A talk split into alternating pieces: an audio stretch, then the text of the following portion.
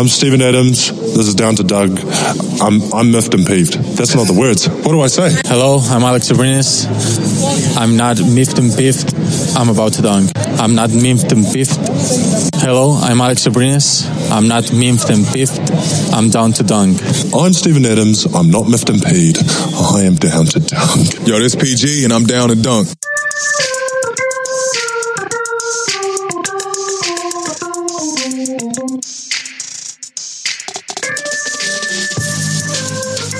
Welcome to Down to Dunk.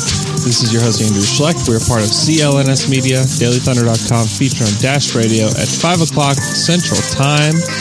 With me today, as always on Wednesdays, is my good friend Alex Spears. Alex, what's up? Good morning. So the Thunder, uh, they stomped the Detroit Pistons. I mean, absolutely embarrassed them. Uh, what What are some of your thoughts from that game before we just some quick thoughts on that game because it's been it's been a few days and we have another game tonight. Yeah, well, a, a couple of thoughts. One, their defense. It's given me some flashbacks, Andrew, to the 2016 playoffs. That's really. Do you remember? There were moments during that 2016 playoffs where that defense just looked so crazy because everyone was so active. There were arms flying everywhere. They were getting all these deflections. They were jumping in passing lanes. Everyone was so active, and that's what this team is reminding me of, mm-hmm. at least on the defensive side. And it's just crazy to me how much their identity has changed in one year without significant changes to the roster. And I don't know, we actually have a question about this later on, but I don't know if it was just – Melo leaving, like obviously his attitude, for better or worse, probably for worse, infected this team last year, and they kind of followed his lead. And now this year, it's just so infectious. And I don't know if it's because there's guys like Ferguson and Noel who are basically like you know fighting to stay in the league to, at some level, you know, like Ferguson's trying to prove himself, mm-hmm. and you and you have guys like Diallo. There's just like so many guys who never give up on any play and are always active on the defensive end. It's just really fun to watch. Like this team seems like they can lock down anyone. Yeah, and Paul George has been a huge part of that too. He's he been, has. He's been so so good on the defensive end this season, and so even Russell, Russell hasn't been engaged every single game, but he was at least engaged against Reggie Jackson because he just wants wants to be engaged against Reggie Jackson. So, uh, yeah, that performance was nearly flawless. I think there was like a couple Deonte Burton backdoors, but like beyond that, it was like almost a flawless defensive performance from them. You know, Blake's Blake's offensive game is so ugly. Like he just throws stuff up and it just goes in. Um, and he was really the only thing they had going. Uh, Steve just absolutely dominates Andre Drummond and has since they were in high school. Just absolutely kills him, uh, and so that's always fun to watch. And then the other thing would be that I think we are. I think I'm hoping we are reaching the national media tipping point with this team. I think we are. I think. Okay, so I was watching. I watched the. Uh, I watched the game last night because I, I didn't get to see it two nights ago. Okay. So I, I bought it for a dollar ninety nine. and I was watching the Pistons feed, and on their introduction, they're talking about how the Pistons are on this winning streak, yep. and then and then they say, but standing in their way is Russell Westbrook and the searching Oklahoma City Thunder. What? Like what? Searching for what? What does that mean? That's something you say about a team that like has lost their way and is trying to figure things out. I don't I don't know what's happening. Why why is no one recognizing how good this team is? I, am just wondering who is going to write the first big national OKC article. Who will be brave enough, Andrew, courageous enough to write about the number one defense in the league? Will anyone dare to write about this team? Andrew, let me list off the best teams in terms of net rating. Okay, and think think about how many words have been spilled about these teams? Mm-hmm. How many podcast segments have been recorded about these teams? Listen to these teams: Milwaukee Bucks. Everyone's oh, yeah. writing about the Bucks. Toronto Raptors. Oh, everybody! Every day I have to read about the Raptors. Denver Nuggets. God, the Nuggets get so much love. Then you go to the Thunder. They're the fourth. They're in the fourth spot. Then you have the Golden State Warriors. They've been written about a lot, probably for bad reasons. Then you have the LA Clippers. Everyone loves the Clippers. And then the Celtics, who are being written about probably for bad reasons too. But all those teams, they've all been written about a ton. I I still haven't read like a really good. Hey, what changed with the Thunder this year? That's kind of interesting. Is no one interested in the fact that this team looks dramatically different than they did from last year without any really major changes?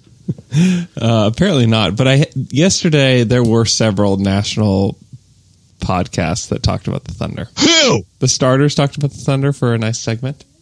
Um, they talked about them on the Ringer, but this is so funny. They referred to Andre Roberson as Anthony Roberson. they said their defense is number one in the league, even without Anthony Roberson. I was just like, pretty okay, that's well. Will that just continue on forever, where people just do not say his name correctly? It's amazing. Like he's been in the league for uh, how long? He's been in the league since 2013. Like he's he's been in the league five years, and people still don't know how to pronounce his name. I think it would have. He had a chance to change that narrative last year if he had stayed healthy, because he would have been on all these award ballots, and so people would be forced to talk about him more regularly. Mm-hmm. But when when he's not out there a lot, people just forget who he is. Apparently, they even forget his first name. Right. Very sad for him. it's sad. Yeah. And that's that's like the discussion is, man, the Thunder defense is good even without Anthony Roberson. Like that's what everybody says. That's like the I- discussion. It doesn't get Well- more nuanced than that. Those podcasts may have talked about them, Andrew, but I'm not going to be. I'm not going to rest until Zach Lowe does a nice little piece on us. Hey, Zach Lowe likes Jerami Grant. Yeah, I don't want a little bullet, Andrew. I want a full story. I mean, on the other hand, first of all, it's really fun to just act like this. Um, it'd be annoying, so I don't really care. And it's also kind of cool that they are flying under the radar. Mm-hmm. Um, there's just like no attention to this team, which is actually kind of nice because they've just kind of gotten to do their thing. Which, admittedly, they're in like the easy part of their schedule. And if they were Right. if they were having like national TNT ESPN games all the time and winning them, they would be getting some of this love. Yeah, I, I think it's going to take them winning some bigger games, and their schedule is still just a cakewalk, at least for the time being. You know, they play the Nets tonight. Like the the, the Nets are pretty good. Like they have lost a ton of games in a row, but they they still this game feels a little bit like a trap. And I, like Royce has talked about this that you know they're in New York for two nights, and you know the Nets are kind of a frisky team. So like tonight is a little bit of a trap game, but then they play Chicago on December seventh, and then uh, they come back home on December tenth. They play Utah. That's kind of a big one. Um, although Utah still, I guess they they killed the Spurs last night, but the Spurs just might not be good. And then they get they go uh, Utah, Pelicans, Denver, Clippers. Both of those are ESPN, the Pelicans and Denver. Okay, so Pelicans and Denver are ESPN. Yeah, they've they've got to win. They got to win both those games, to be honest. Yeah, the Denver one would be really nice. And then they have a back to back with the Clippers. Mm, So they that's play at Denver and then at home against the Clippers on December fifteenth. How good are the Clippers? You know, I well, I'm going to talk about that later. So hold that thought. Okay, Um, man, I just realized I just I'd forgotten that we get to play the Rockets on Christmas. that is Oh boy! such a gift. Wow, that could be that could be fun or horrible, but I'm I'm excited. I think it'll be fun. The Rockets. I mean, we could. We actually this kind of plays into our next segment. Ah, yes, yes, yes. I have a. I'm debuting a brand new segment. Um, I think it's something that a lot of people, uh, at least ten people, will enjoy. it is called Rockets Insider. I am here, your Rockets Insider, Al Baby Cakes.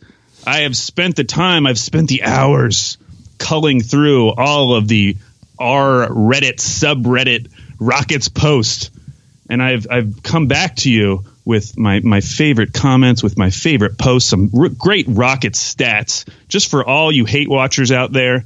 You guys, you guys are gonna love some of these. Some of these are funny. Some of these are real. I have a I have a game for you, Andrew, as part of this. So the first one is a stat that someone posts. They post this after every game.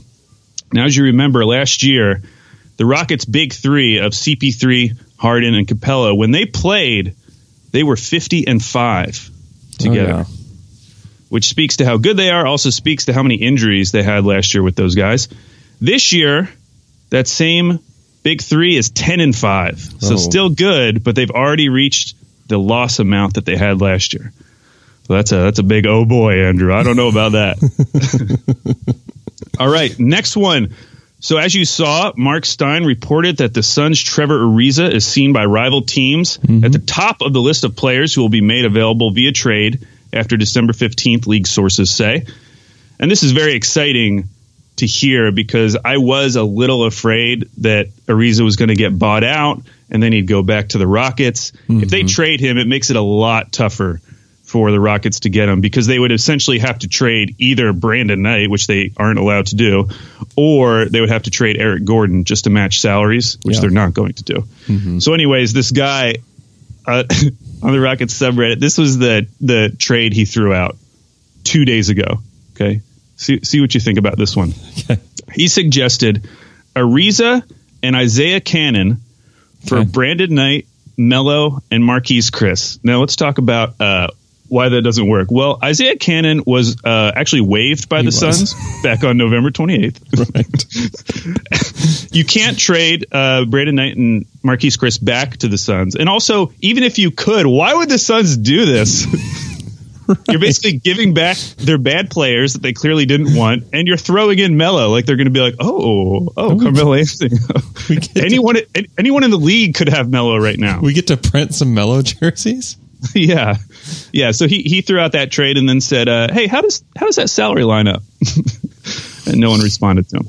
That's Um, a really that's a really funny trade, and it's really funny that it is the Suns because they just they made that trade like your garbage for my garbage type of trade, and now Right. like there's yeah. I Yeah, can, and- I, I just can't imagine them being like, yeah, we'll we'll take back Brandon Knight, and then if you're Brandon Knight and Marquese Chriss, like how do you how are you supposed to feel? right. Yeah, so I, I am I'm excited though because I'm excited that that because I do think someone probably will trade for Ariza. He's on a one year deal, mm-hmm. and that keeps him away from Houston, which is ultimately what I'm what I'm all about. Um, okay, so this next one, okay, this guy's post. I thought this was a really good encapsulation of the Rockets season. He said, "Do we really need to make a deadline move?" Okay, this was this was his thought. He said, "Hear me out. Yeah, the Rockets are 11-11, far from the ideal start, but we've had many injuries." He then goes on to list his ideal 10-man depth chart. Okay, so listen to this: starting lineup: CP3, Harden, Ennis, Tucker, and Capela. Sounds pretty good. We all agree with that. His bench: Eric Gordon, Brandon Knight, Nene, Gerald Green, and then in the last spot, Andrew, which I think really sums up this Rocket season beautifully. In parentheses, because he's scared to say it, the poster writes, I think we should take a flyer on Anthony Bennett. No, yeah. Anthony Bennett. What? Yeah. They're they're just all about these like theoretical players at this point. Oh my gosh. And one of their theoretical players, which we were talking about right before we started recording, Danuel House was just waived. He was cut, Yeah. I suppose. Now there's some there's some thought that what they're actually going to do is they're about to sign Gary Clark to a long term deal and then Danuel House will get his two way contract. And by doing all this, they will open up a roster spot. That's like the end goal because people think there's going to be a trade within the next week, and uh, people are suspecting Kent Bazemore. That's that's my that's my insider info as a Rockets insider. Kent Bazemore for Kim is not that good. I think they're going to be very disappointed. He's not, but, we will. People will talk themselves into him very quickly. Yeah, I'm, I'm sure. He makes Okay, so now- million dollars. That's a lot of money. How do the Rockets even do that one? Uh, it would it would have to involve Brandon Knight, and it would probably involve a first round pick for Kent Bazemore. For Kent Bazemore. Or paying it. Uh, okay, this one. This is a little trivia for you, Andrew, because Okay. I actually did not remember this. Um, and they were talking about this player who used to play on the Rockets. Okay, so I'm going to describe him and Okay. see if you can guess who it is. So on July 13th, 2013, the Rockets signed this undrafted player to a multi-year contract. This player was sent to the D League, where he made the D League All Star game and won the MVP award after scoring 33 points, 22 of which came in the final six minutes of the game. I know you're a big D League All Star guy. This player would later be named the D League Rookie of the Year after averaging 23 and 9 with 2.4 steals per game. That's a little hint there. Okay. This player then spent the summer league training camp and preseason with the Rockets, but was eventually waived on October 27th, 2014, never to be seen on the Rockets again. Do you have any guesses who that might be? I think I know exactly who this is. Robert Covington. It is. I had forgotten that mm-hmm. they were his first team. Yeah. That was Robert Covington's first team. All these people, I don't know why this guy brought it up out of the blue. He just brought, brought it up in a random thread like uh, Morey's worst deal was still letting Robert Covington go. Covington's good. He's been Yeah. he's been really good for Minnesota. That's And man, he would this obviously this current version of Robert Covington is exactly what they're missing. Like when you talk about Ariza p- replacements, like he would be. he's better than Ariza today. Yeah, for sure. Yeah. Um, wow, you knew that right off the top of your head. You're so smart. Yeah, So it would smart. it would be like if the Thunder let Deonte Burton go. We just watch him just flourish. yeah, just like that. Hey, don't don't joke, man. Don't joke. You're the one joking. I'm not not joking. Okay, this next one I thought was pretty funny. Title of the post: Counterfactual. Could Donatas Motiejunas been as good for the Rockets as Nikola Jokic is for Denver?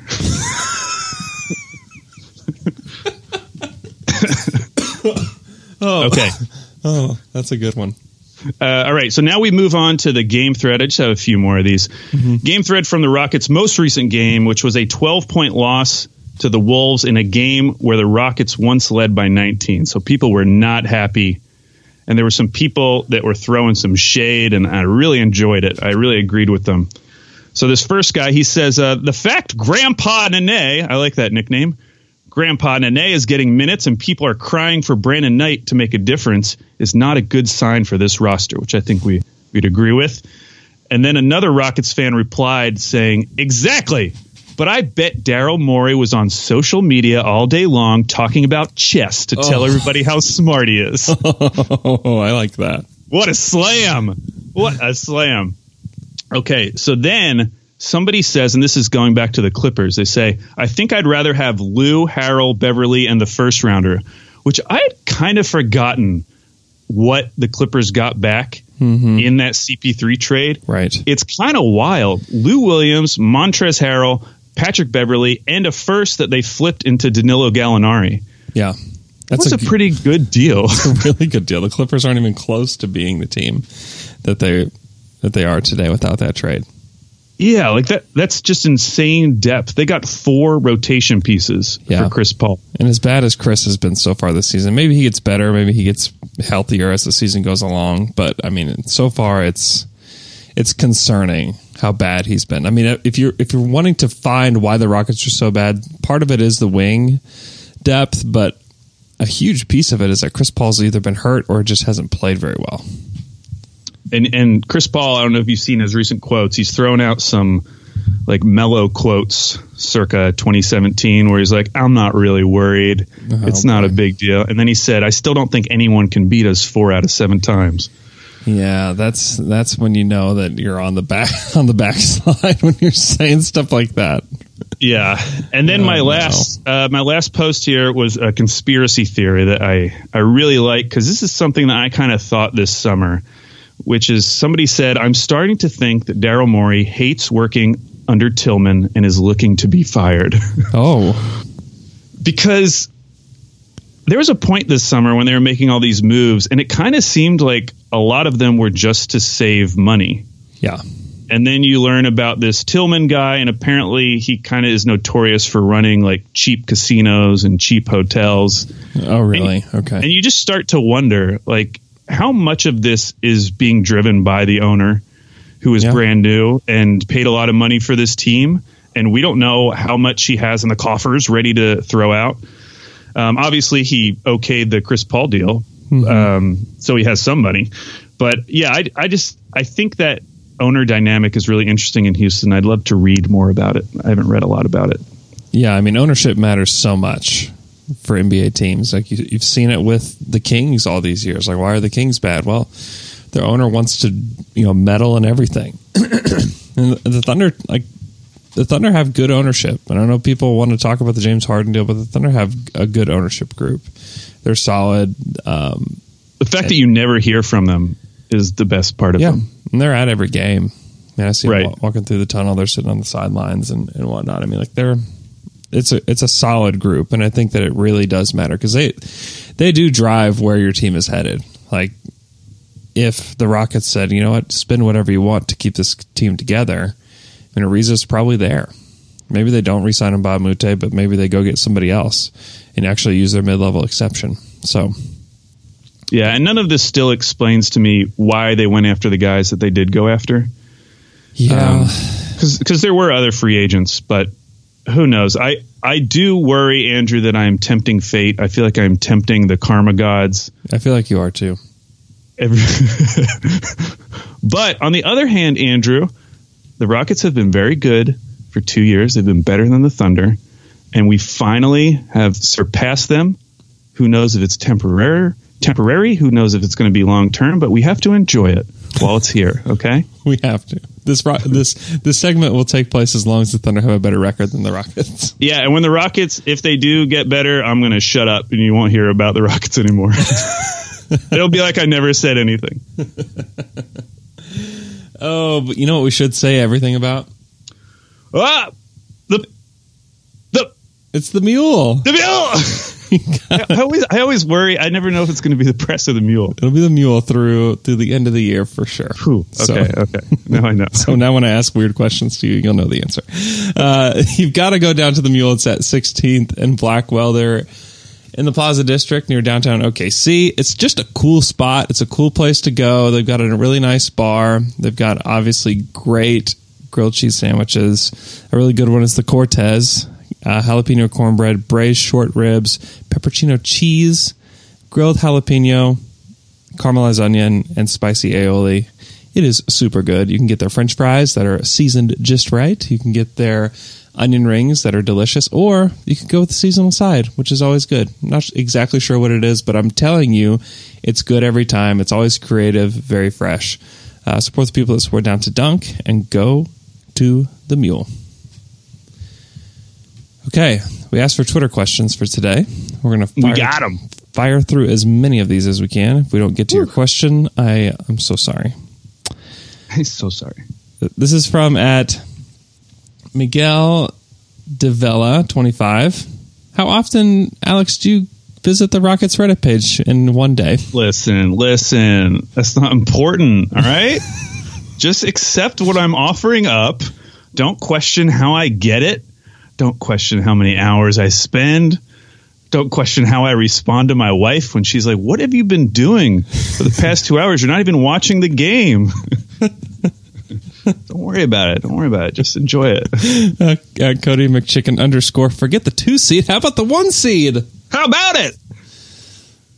It's uh, Uh. I mean, I guess, I mean, it's it's certainly possible with the way the Warriors have played, and they seem to not really care about getting the first seed this season. I think that they're going to sit guys out, uh, you know, probably longer than they need to, and you know, the one seed will be up for grabs. And so I don't think the Clippers are going to hang there this whole time. You look at their net rating, you look at where their defensive rating is. I just don't see that as a profile for a number one seed. Maybe Denver could be the number one seed. I mean, that's certainly possible. Uh, but I think the Thunder do have a shot at it. And that's why this upcoming game against Denver is so important. Like if they were, are going to get the one seed, they need to win that game because they've already lo- have one loss to them. Yeah, I agree. Yeah, I think I think they need to. They've got to win some of these games against these better teams. They, they just need to start doing that. Uh, from at Ben underscore Burke ten, is this the funnest Thunder team with the funnest collection of players that we as fans have ever observed? So I originally read this question as funniest Oh, Thunder team, and I was like, "What is it funny? I guess maybe it is." And I started going back through old rosters, like, "Well, I guess he was kind of funny," and just trying to like be really scientific about it, you know. I don't. I don't have any conclusions, by the way. I, th- I think the 2010 team was still those first years were still so fun because like we had nothing to lose. Like they weren't supposed to be doing any of that. You know that that season where they won 50 games and then play the Lakers in the playoffs. I think is one of the more fun seasons. Yeah, I think what this team has going for it is last season, like the fact that that is in our rearview mirror, um, because this version of the team is kind of what we were hoping to see last year. Mm-hmm. Like just just a cohesive team that's all coming together with the star power finally surrounding Russell Westbrook, and it seems to have happened, and so mm-hmm. that that makes it very fun. Yeah, I think it's probably the most fun like whole team probably since those early years because I mean, even the 2016 team wasn't super fun during the regular season because they couldn't beat anybody that was any good. Right. And so that that team was frustrating during the regular season and then they just took off during the playoffs and that was super fun. But like during the regular season, this may be one of the more fun teams because I mean right now they they're still missing several players, and the guys that are stepping in, you're like, oh, I love to watch that guy play. Like I love to watch Deonte Burton play. You know, Terrance Ferguson is is a fun player, even though he never shoots the basketball. You know, it's just, it's a it's a fun cast of characters, certainly compared to I mean compared to last year. I mean, you look at the end of the roster last year, and it was just so bad. I mean, there's so many just non NBA guys on that team, and at the time, I don't know that we realized it but I mean, you had Kyle Singler on the team, you had Dakari Johnson, you had Josh Huestis, uh, Daniel Hamilton was on that on the bench from time to time. PJ Dozier was one of their two A guys. I mean, it was you know Nick Collison. You know, God bless Nick Collison, but he was not an NBA player last year. Um, it was there was a lot of guys that just were not and do not belong in the NBA, and pretty much all those guys are gone now. Yeah, I think there was a point last year where I tweeted out. This was like in February, or it was after the Roberson uh, injury, and I, I, honestly tweeted out like, "I think we should try Singler again." Oh no! like we, this is before Corey Brewer. Like we had run out of options seemingly. Yeah. It's like, well, it's just maybe he, maybe something happened. maybe right. a switch flipped. Well, even bring up Melo in that conversation too. Not that he isn't an NBA player today because I think he is, but as far as like his willingness to play a certain role, like it just wasn't there. Yeah, absolutely. Yeah, and and like we talked about, he kind of infected this team with his attitude, which was cool. We all thought it was super cool at the time. it time. was cool. It was cool. It was cool. But I don't know if it was the best thing for this team. I mean, that's maybe the understatement of the year. well, we didn't get to see it play out. Okay, that was year one, Andrew. All right, we'll never know. The best thing uh, at Steve O, Utah. I think we need a down to dunk smart guy NBA. Hold on, down to dunk smart NBA guy player of the week award. It is it is both ridiculous in name and purpose. Do you have any candidates? I mean, I mean, Pascal Siakam is probably, it may just need to be called the Pascal Siakam Award. Right. He, he probably needs to win the inaugural award so that we at least recognize him. I think that, yeah. And we can do this every week where we give a smart player, but I think it's got to go to Pascal because everybody, everybody just loves him. And he's, he had an incredible week. He's so good. He's just, he's so good. I cannot, comp- I literally cannot comprehend it. I wish they had like I think they have this thing called the Q rating. Am I making that up for like media members about like how hot they are? Yeah, okay. Here, uh, the Q score, measurement of familiarity and appeal of a brand. I think oh. they should do that with NBA players because I think Siakam would have a really good Q score right now. People are talking about him. People are talking about him, uh, and I feel I feel a little bit bad because it's like he's good. He's obviously good yeah, it's deserved. It's just weird how it does feel a little group thinky, yeah. just because it's coming from everyone all at the same time. Yeah, I mean he's averaging 14.8 points per game, 6.4 rebounds per game. I mean, if you just read Twitter and didn't watch the games or didn't look at the stats, you'd be like, man, Pascal Siakam, he's got to be averaging close to 30 points per game by now, right? yeah, honestly, even like 18 points a game would be like, oh, yeah. Yeah. You know, in loss in in the Raptors' losses, Pascal Siakam scores 18 points per game, but in wins he scores 14 points per game. Mm, so how so they need to how important are those four points? Probably not that important. That's all I have to say. Mm. Wow. Whoa. You win play- deep dive there. You win Player of the Week for Smart NBA Guys, whatever the title was. Pascal Siakam. Congratulations. Uh, I think that is a good segment, though. We'll have to keep keep your keep your ears open for I the got to uh, keep your ears to the ground. keep your ear to the ground. Okay, next question from at Mao twenty seven underscore. What do y'all think about two Pat? Is he just in a slump, or or he can't shoot anymore? Andrew, I did a stats deep dive for this. Okay, Listen to this. So we're all freaking out because he's in this slump. He shot 28% from three in November. No doubt about it, the guy's in a slump. But he has had a month like this almost every single season. So I went back. I ignored October and April since those are the months where teams don't play a lot of games. Listen to these percentages. Last year, in February, Tupat shot 27.6% from three for that month. The year before that, his last year in Toronto, in February, Tupat shot 26.3% from three. The year before that, in December, Tupat shot 25.8% from three. Like, this is what he does. Mm-hmm. So let's wait and see what December looks like. He shot 38% in October, you know, in a couple games. He's 0 for 1 right now in December, but I'm, I'm still keeping the faith for another month because this is kind of what he does. And if maybe, hey, maybe if we can get this really bad month out of the way, then he'll be better the rest of the year. yeah. Listen to that positivity. It, honestly, this is just he's a he's a five million dollar player. He's Patrick Patterson. There's there's just way too much attention placed on this guy. To be honest, like he he's missed a lot of shots. Yes, he's going to make shots. He's a shooter. He, guys get in slumps. This happens to a lot of guys. He's going to come out of it. He's going to shoot between 35 and 38 percent from three on the season. Like it's like it's almost inevitable.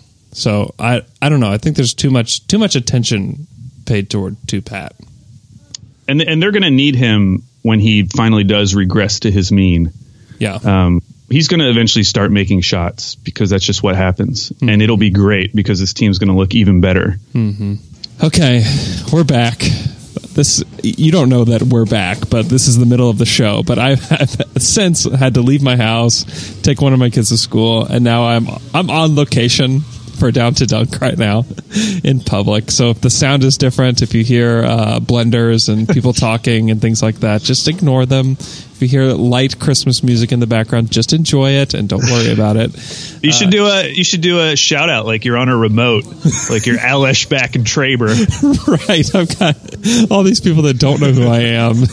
I'm on a- we're out here. We're out here at Starbucks. We're out here at the Starbucks on Northwest Expressway of MacArthur.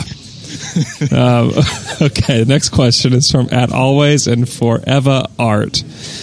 What is your personal percent chance that the Thunder move forward with the roster we have today at the trade deadline? Number one, defense. The shooting has to get better based on the history of Tupat, Abrines, Russ, and Paul George shooting averages. Do we mess with it all? Question mark. Andrew, you already know my answer because it was my bold prediction. It was. no moves, no signings, and I'm sticking with it. Yeah. I I wonder I just wonder if at some point Ray Felton's like, "Hey, listen, deal me to somebody else so I can play." Where? I don't know, like some like Charlotte, somebody needs a backup point guard. Ah, the return. Hmm. You know yeah, I mean? it's, it's possible. Yeah, I mean, definitely an end of the bench move. It'll be something minor. It won't We be overanalyze. right. It will be something minor that won't matter. Honestly, I think may. I mean, they may do a favor for somebody. They might do a favor for Felton. They might do a favor for TLC, just to get them to a roster where they can play. Um, Yeah. But other than that, I just don't see the need to make a a move to make the team better. It would have to be like a major upgrade, like some sort of steal trade. Like I don't know what that would be though. I, I like what they have, and I think that you know the veterans that they have. I know people hate on Tupat. We just talked about that, but he can be an effective player. Uh, I think they still want to see what they have in Abrines because he's a restricted free agent, uh, and then they have these young wings, and I think that there's really no reason to to make a deal at this point uh, because they're having such success. Now, if they somehow fall off a cliff or there's an injury that requires a trade, I think we might see it. But as everything stands today, I just don't see the point. I think that developing this team's chemistry and developing the young players should be more of a priority. I do have an idea for a trade though oh, uh, coming up. One of these questions. Okay, is it an Ariza one? Uh, no, it's not. What do you think about that? Everybody asks about Ariza to OKC. How do you get him? Because it's a fifteen million dollar contract. I mean, the easiest way to do it is just swap him and Schroeder. Yeah, no, I'm not doing that. Okay, Get out of here. I wouldn't either. That's something that was talked about like preseason. That I was like, oh, that's kind of interesting. But like, Schroeder's been way better than anybody thought he would be for OKC, and fits in well next to Russell. So oh, I wouldn't do that. You could do. You could do like Roberson and Patterson. But I was going to say, pr- would you do? they don't want to. They're not going to take back that extra money, that extra year of money, probably. Yeah, unless they value Roberson. Yeah, But yeah, I mean, you, yeah, you could do Roberson and Patterson or Roberson and Abrines. Would, yeah. you, would you do either one of those? N- no, I wouldn't. Okay. I like Ariza. I mean, I'm, I'm, I think he's going to help some team. He's going to help someone more than the Nets. Um, uh, you know, I think he'd be. That is an interesting like Markelle Fultz trade idea. Mm-hmm. Uh, but we'll, we'll see what happens. Yeah, that's. I mean, they need a reason more than the Thunder do, and obviously it'd be great to have him. I mean, at that point, you probably start Ariza, and that starting lineup is pretty darn good. Yeah, Um, but you only have him for a year. Maybe he likes it here, resigns at you know something, you know seven million a year or something like that for three years. Three years, twenty one million, something like that. Um, I don't know. I really have no clue what what they would do. I'm sure the Thunder look into it. I mean, here's the thing: like Sam Presti looks into everything. He will make the call, not thinking he can make the deal, but just to see, just to gauge interest in certain players. I mean, he may be gauging interest in Roberson at this point because when you have players like Ferguson and the defense is the number one defense, and you have Hamidou Diallo developing, I mean, the need for Andre is lessened. Um, but I honestly, I don't, I don't think that they're doing that. But I'm just saying that it's not out of the possibility. But also, Yeah. the trade value for a guy that has had three setbacks on something that's critical to him and his knee, uh, it's, it's. I, I don't know that he has any. I mean, what Right. what team is willing to risk anything? I mean, the Suns. Why why would the Suns do that? Why would they want to bring him on? I just don't. I don't. I wouldn't get that as as a young team to to bring a veteran that's hurt badly onto your team to rehab him. I mean, it's just it doesn't make a ton of sense. yeah. It'd probably take a pick, and I don't want to do that either. Yeah, no, agreed, agreed. Okay, uh, okay. This is from at the underscore Sternlicht. Who are your top five teams for KD next season, considering both being the face of the franchise while also being able to realistically compete right away? Well, I'm feeling pretty strongly about my number one now, which I wouldn't have said this before the season as my number one, but I think it's the Clippers. Yeah, it could be. I think the Clippers make the most sense in terms of having potential cap space this summer. Mm-hmm. And they've already shown that they're deep and that they have a good team. Now, a lot of those guys are on expiring deals, so they're going to have to figure that out. yeah, But he would definitely be the face of the franchise. He'd be in a major market still. Mm-hmm. It'd be a lot of good KD versus LeBron being in the same city. yeah, I, I like that fit. Um, and then other ones I was thinking about, you know, the Nets. I don't know if their rosters there, but he would definitely be the face of the franchise and be a big, uh, big market. What about what about the Dallas Mavericks? yeah. What do you think about that? I just think he sits down at a meeting with Mark Cuban and is like, "Okay, I'm done." Oh, you think he would be turned off by Mark Cuban? I do. I think everyone probably is at this point, right? Probably. And then I threw in the the Knicks just because people are saying that, even though I don't know. And then the Yeah. Bulls. Yeah, Why is no one talking about the Bulls? I mean, it would be a longer term idea. yeah. They, they got some nice young pieces. Yeah, I, I don't know. People people Very overrate dysfunctional. people overrate nice young pieces. Like we're seeing that with the Lakers right now because everyone's like, "Oh, Brandon Ingram is going to be a potential All Star." Blah blah. blah, You know, No, no, but Andrew, these nice young pieces are are the ones. These are the ones that are going to turn out. This is the time. right. No, I think it's I think it's a team like the Clippers make a ton of sense because they're like a win now team. with the age of everybody on their roster. Um, and they they'll have cap space to spend even beyond if they sign Durant too. So I mean, like there's there's a lot of suitors, and still, I'm not saying this because I think it will happen. I'm saying this because people keep saying it to me. Is that like don't count the Thunder out? So that's all I have to say about that. Those those people need to shut up because they're they're driving me crazy, Andrew. Okay, I'm just uh, yeah, I agree. It drives me crazy too, but just all right. Whatever. Okay. Kaiser roll 14. Uh, do you think the Sam Presti runs the Thunder Instagram account? I, I don't. Um, this is from at can't. Do you have something to say about that? No, what, what is their Instagram account known for? Is it just really boring? I, I, I'm not on Instagram. I don't know. It's I. I mean, I see. I don't know. I don't know what they're known for. Just being A NBA team account. I don't know. Concrete memes. Hey, Derek James Kaiser, please let us know what you mean by that because I don't know what you mean. Uh, at Cantankerous Big, how much? Oh my gosh, I don't know what this is. Do you know what this is? Yeah, but we kind of already talked about it. Sh- sh- Scheu- Schadenfreude. Freud. Scheuden. Schadenfreude. How much Schadenfreude is too much Schadenfreude? is it too much if I get butterfly tingles in my tummy when I see the Jazz and Houston game results? Um, no, it's not too much. it could be, but listen, we're going to shut up when when those teams get good again. We're just enjoying our time. You know, the karma gods can leave us alone. Just let us have a little fun. It's a It's part of a big deal. Part of NBA fandom. It really Yeah. is for for everybody. I mean, I know that Rockets fans probably got a huge kick out of last season with OKC. You know, Oh, it was probably great for them because we Oh. were suffering. We were really suffering. right? Yeah. Uh, at Old Dirty Math, who was your favorite high school? Who was your favorite high school teacher? Oh, what up, Miss Cooch? Kathy Cooch. Kathy Cooch, what it is? She was great. Yeah, that's that's actually a good one. Uh, shout out Coach Patton. Let me do whatever you wanted, whatever I wanted to do in your class. Because he was a Lakers fan. It was fun. We yes, I just talked for with him about the NBA for like five minutes, and then I literally one time brought a toaster into his class um, and toasted my pop tarts. Um, at uh, let's see. So we've already answered this question. I'm not sure that there's a trade that needs to be made.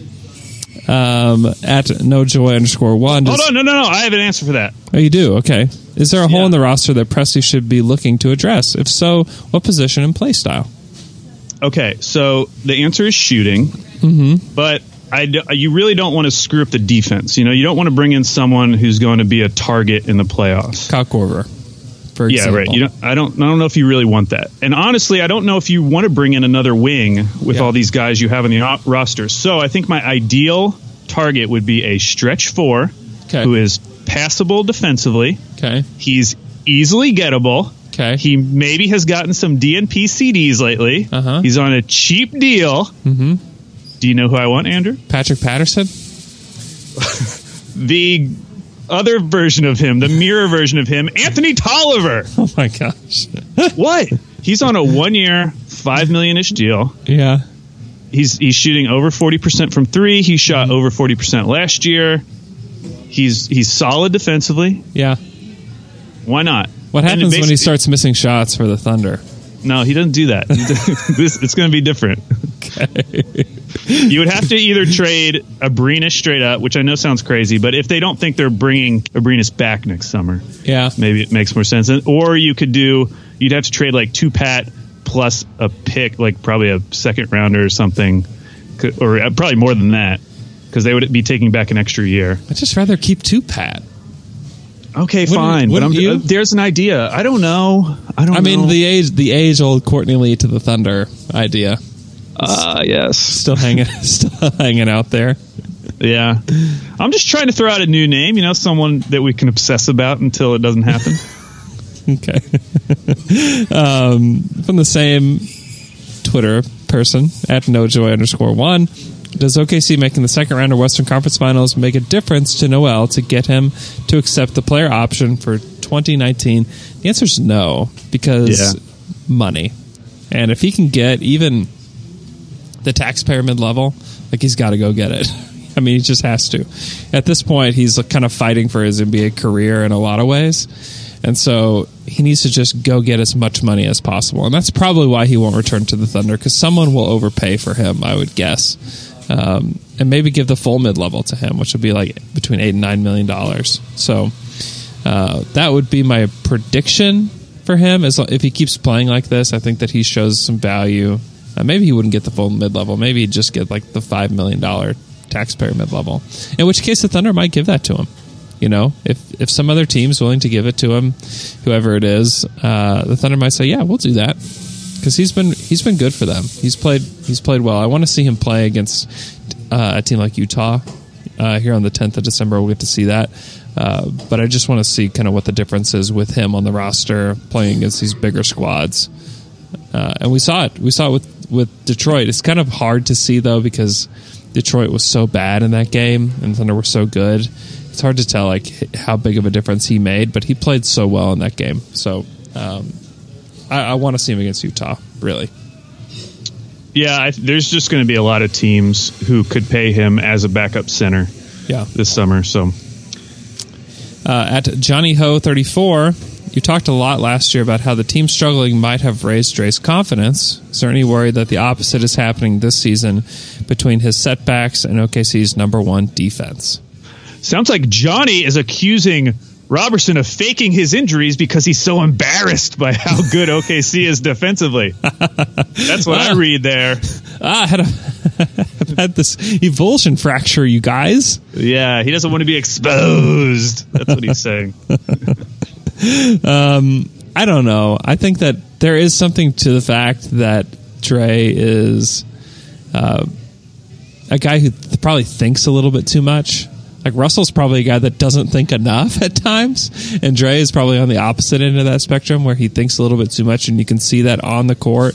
Uh, I don't think it's like a bad, necessarily a bad thing, but I think that he can get in his own head a little bit. I think that's part of why his he's struggled at the free throw line so much, is because he is just thinking too much. And so I think that there could be something to that because last season it did feel like, man, they need Roberson so badly, and now this season it's like, well, their defense is is pretty good even without Anthony Roberson. So I I just I just wonder if it, it, it, could be a it could be an issue. I don't think it's like a major issue because the Thunder would obviously give him minutes and give him a starting spot the minute that he's healthy. Uh, but you do have to wonder a little bit with Dre. And I mean, honestly, I have to wonder with Dre about like the rest of his career a little bit because of how many setbacks he's had with this knee. It's super concerning to me. Yeah, we, we got to wait and just see him play basketball again before we can really think about his future. But it's it's worth pondering just because they're so good defensively. Yeah. Uh, okay, what Thunder player would you most want in the dunk contest?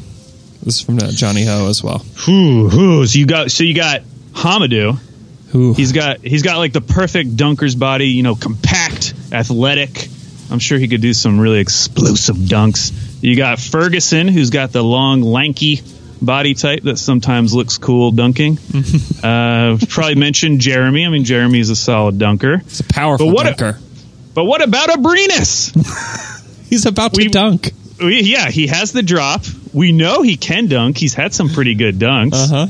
Maybe he could do something like Spanish inspired, you know, something cool. Dress up Ray Felton in a matador costume, you know, something fun like that. that sounds so fun. It does. um, I think I would go with Diallo. Yeah, me too. I'd also like to see Russell in it. Yeah, yeah. We've missed our chance with that. The uh, the remember when the league or when the the fans voted Rudy Fernandez over Russell Westbrook to be in the dunk contest? Ah, uh, yes, I do remember that. yeah. so you all lost your chance, NBA fans. You guys really screwed that up. God, that's crazy. it is crazy.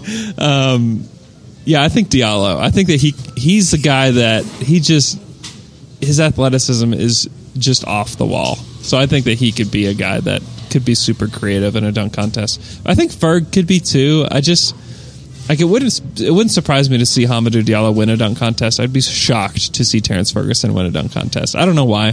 Maybe it's just the personalities or whatever, but I just I could just see Hamidou Diallo being a dunk champion. He would be great. Yeah. Uh, next question is from at KPZ15. Is Alex Abrines the most overrated knockdown shooter in the NBA? The career and season numbers don't match that title. I mean, my first reaction was to naturally def- defend Abrines, but I do think that you should you need to hit forty percent for a season Yeah. before you should be able to earn that title. Yeah.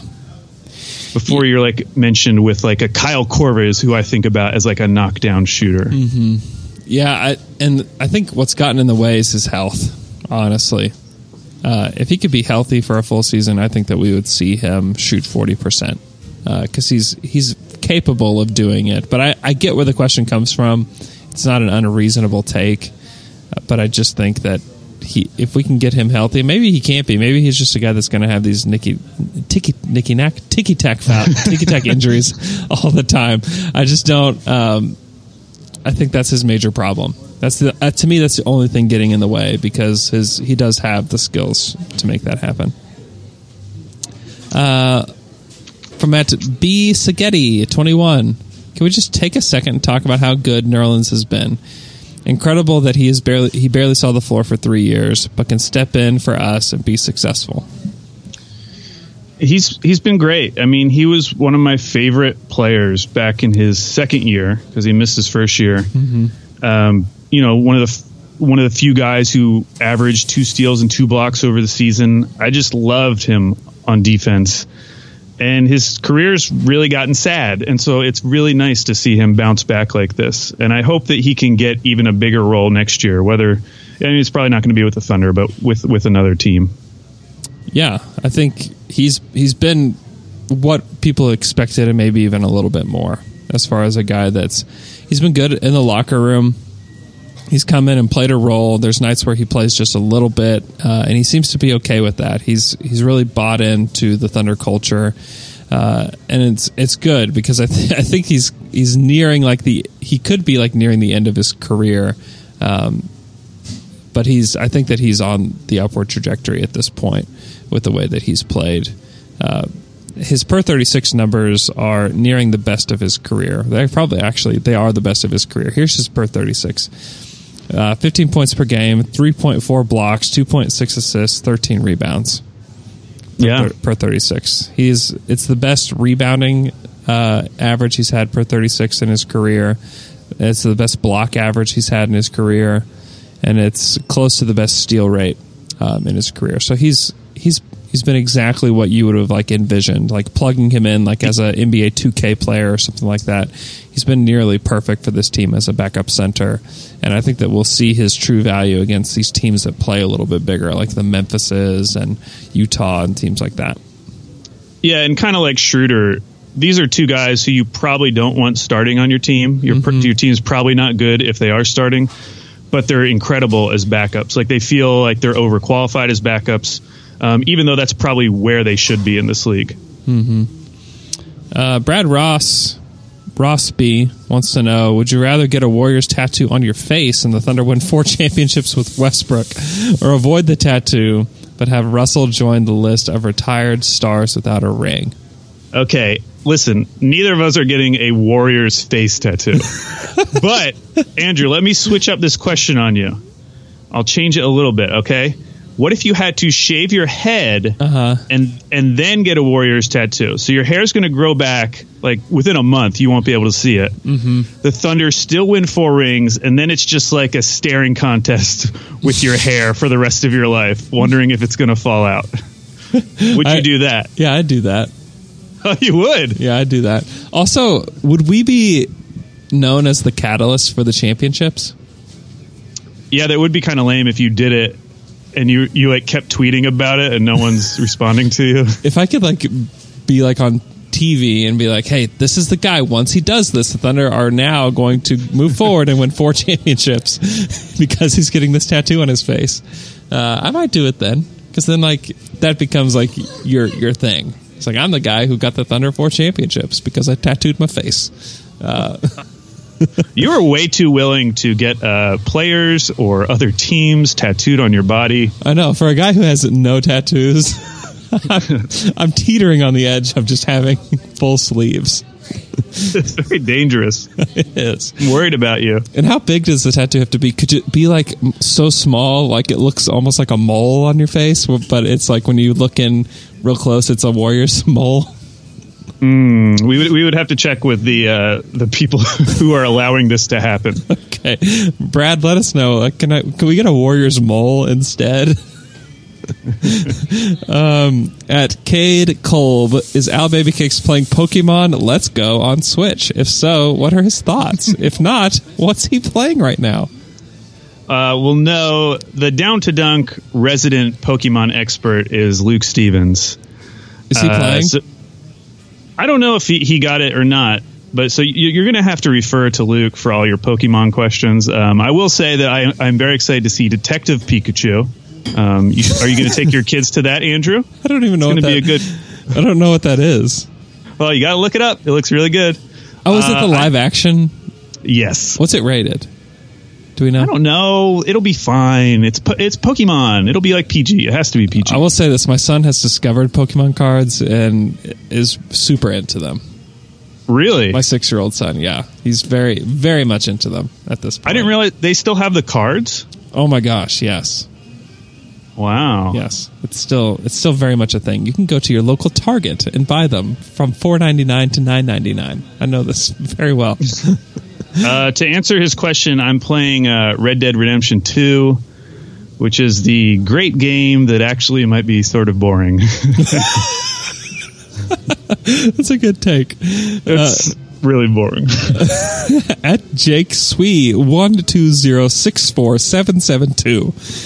Where do you realistically think the Thunder will end the season in offensive rating, and where would you put the ceiling? So right now they sit at 17th in offensive rating at a 107.9. They're tied with the Kings. They're better than the Pacers. They're behind a lot of other teams like the Lakers and Timberwolves and Nets and Mavs and Sixers. But where would you where would you put the ceiling for this team?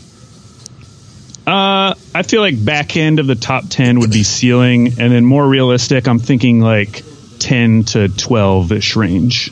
Yeah, I think yeah, anywhere between ten and thirteen, like that wouldn't surprise me. The one hundred seven point nine, I think that they they could end up being closer to like a 109, 110 offensive rating for the season. I'm going to see what they are the last ten games, and that might give us a little indication. So the last ten games they are a one ten point one. They're twelfth in the last Okay. ten games. That makes sense. Yeah. So I I think that that number is a realistic number for this team moving forward. Maybe even a little bit lower, 109. I think you know puts them in like the 10 to 14 range, which I think with when you if you can sustain the number one defense, then I think that that's okay to have that an offensive rating there. Right. Um, okay.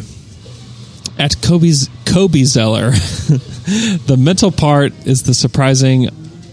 Hold on. The mental part is this surprisingly underrated in the NBA. This OKC team seems to be more united and committed as a group than ever. Uh, what are the top three teams in that regard right now? Man, the top three mental teams. They're mentally Yeah. together. We got to do our mental rankings. oh man, I mean, normally you'd say the Warriors, but not this year. Not the Warriors. I think the Nuggets probably qualify. I think, yeah, Also, I think that the Raptors do. Uh, this one fact makes me think that, that that they do is that they sometimes start Serge Ibaka and sometimes start Jonas Valanciunas, and a team that was like not united and moving in one direction together that would not fly. yeah, that's true. And so I think the Raptors are probably near the top. Uh, probably the Clippers too. Like the Clippers could not be doing what they're doing right now if they weren't playing cohesively because they're just like a bunch of guys, and a bunch of guys Right. usually don't win games like this. Uh, and I think the Thunder are up there. I mean, honestly, to to have the number one defense without your best defensive player, it, it says something about your team. Yeah, definitely didn't have that last year. No, not even close. Uh, who'd you take in a five on five? The Thunder bench or the Nets starting five? Assuming the Thunder bench is Dennis, Alex, Hami, Tupat, and Noel. Okay, so their current This is from Starting at, lineup. at, at D Puzzle twenty three, by the way. So the Nets' current starting lineup is uh, Allen Crabbe, um, Spencer Dinwiddie, Jarrett Allen, Rondae Hollis Jefferson, and uh, and Russell. Why can't I remember Russell's first name? D'Angelo. D. D'Angelo Russell. Um, I'd probably still take the Nets, but you know, the, I mean, I, I get his point. His point is that this is one of the best benches that the Thunder have had in recent memory. Um, Would you say that Yeah, Schroeder is many- was Schroeder playing better than any Nets player? That would be Maybe. like that would be like the question for me. Because like Yeah. D'Angelo Russell's had a pretty decent season so far. he has, and so has He's Dinwiddie. been pretty solid. I'd probably take the Nets just because they have those two creators there, and the Thunder just have really just have one. Alex can do that in spots, but when you have Dinwiddie and D'Angelo Russell, I think that both those guys can create off the dribble and create their own shot. Um, so I think I'd take them. I mean, honestly, if you if you could right now take the Nets starting lineup and make that the Thunder bench, would you do it? Yes. Okay, there's your answer, right? Yeah. what about uh, Ed Davis just versus the Thunder bench? Ed Davis is such a he's a smart NBA guy, isn't he? He is, but he, he hasn't he doesn't get talked about as much anymore. People are forgetting about. It. We got to bring him back. Yeah, he's got to be on a, like a decent team. Yeah. to, to be mentioned because I, I have this is the first time I've heard the name Ed Davis this whole season. um, at Julian Thompson, we talked about uh, Trevor Ariza trade already. Uh, let's see, lots what of about the panicked Waddle? okay. Yes, uh, at Panicked Waddle, considering the role that he plays and his perfect fit with the rest of the roster, how many other NBA centers would you realistically take over Adams right now? So I was trying to make sure I wasn't going to forget anyone. Okay. So I Googled top 10 NBA centers. And I found this article written on December 3rd, mm-hmm. 2018, so just a few days ago. It was by a writer for the OrlandoMagic.com and it appeared on the NBA.com website. I want to tell you how helpful this list was for me. First of all, Steven Adams did not appear on this list. Okay. Uh, second of all, DeAndre Ayton did Okay. at, at number eight, ahead of Marc Gasol, Oh. who is at number 10. Okay. Uh, so so wasn't wasn't super helpful. Uh, but I, I think I think there's only like six, maybe seven guys you should even have a conversation about, Yeah. Which are Embiid, Jokic, Gasol, Anthony Davis, Gobert, Towns, and then maybe Horford. But so I, based on this season alone, I say we rule out Gobert.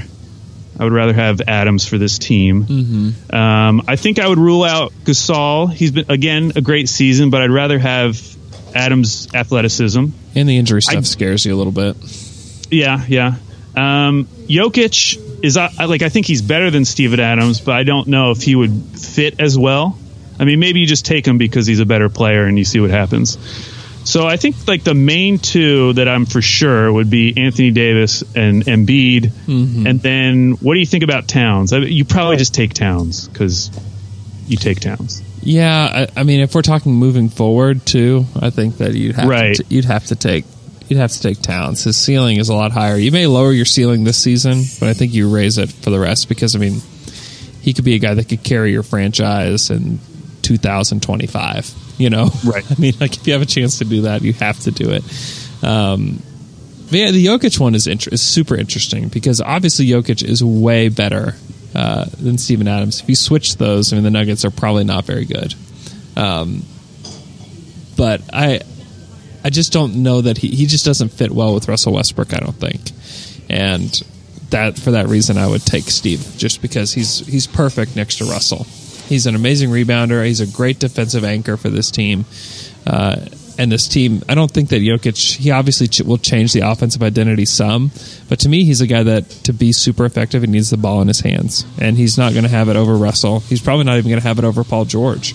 And so I just don't see the fit there. I think that his fit with the Nuggets is almost perfect because he's surrounded by guards that aren't necessarily like great pick and roll guys. They're guys that are going to run off Yeah, screens exactly. and whatnot. Yeah. So, I mean, he's in the perfect situation for him to flourish. And I think if you put him in OKC, it's a kind of a clunky fit.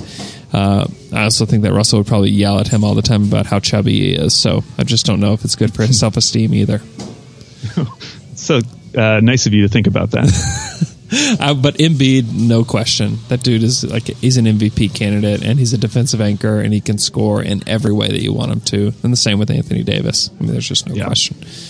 But I think the other ones, I think fit comes into comes into play. It's either age or fit come into play. Where like Gasol, you're like, yeah, got, is Marcus Gasol better than Steven Adams today? Yeah, maybe, but he's obviously not going to be better than him next season. I don't think. Um, and also just the fact that Steve is still young and developing. I think he's gotten better this season too. So uh, for that reason, I just don't think there's a lot of guys that you take. Um, so that's a good question. Uh, okay. Oh my gosh, there's a there's a gif of uh, of a haircut.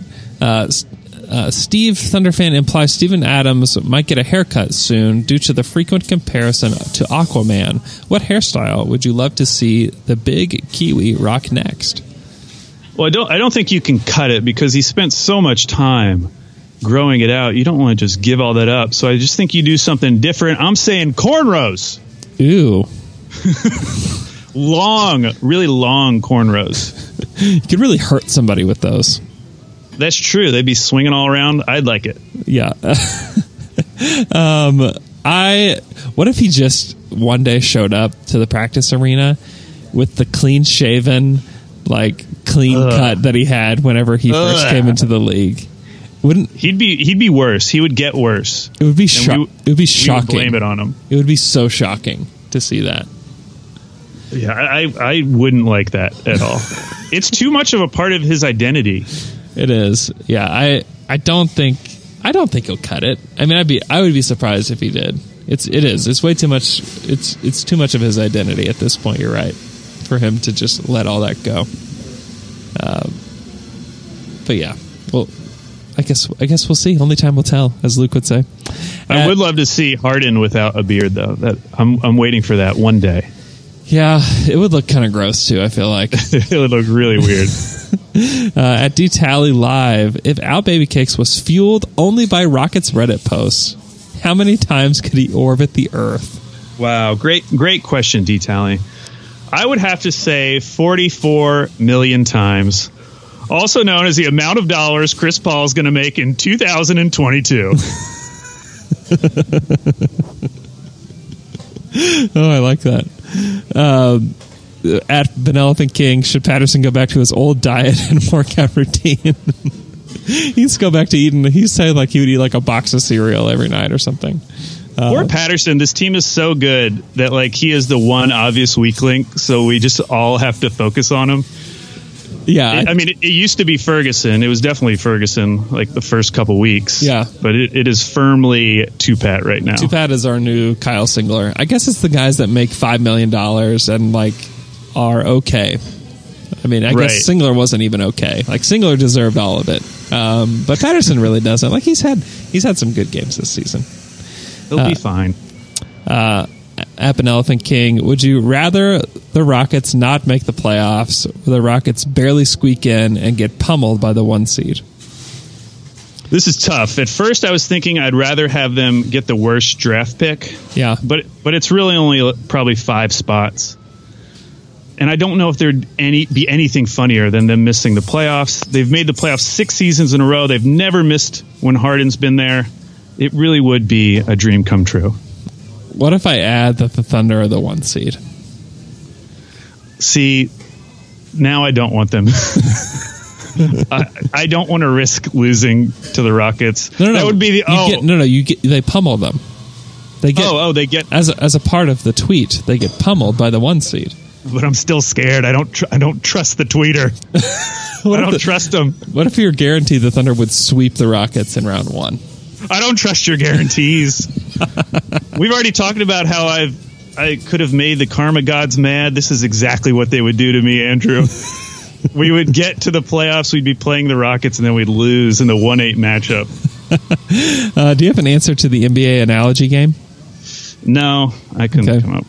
Uh, I I had I didn't have time to look at it. Sorry, Ben Elephant King.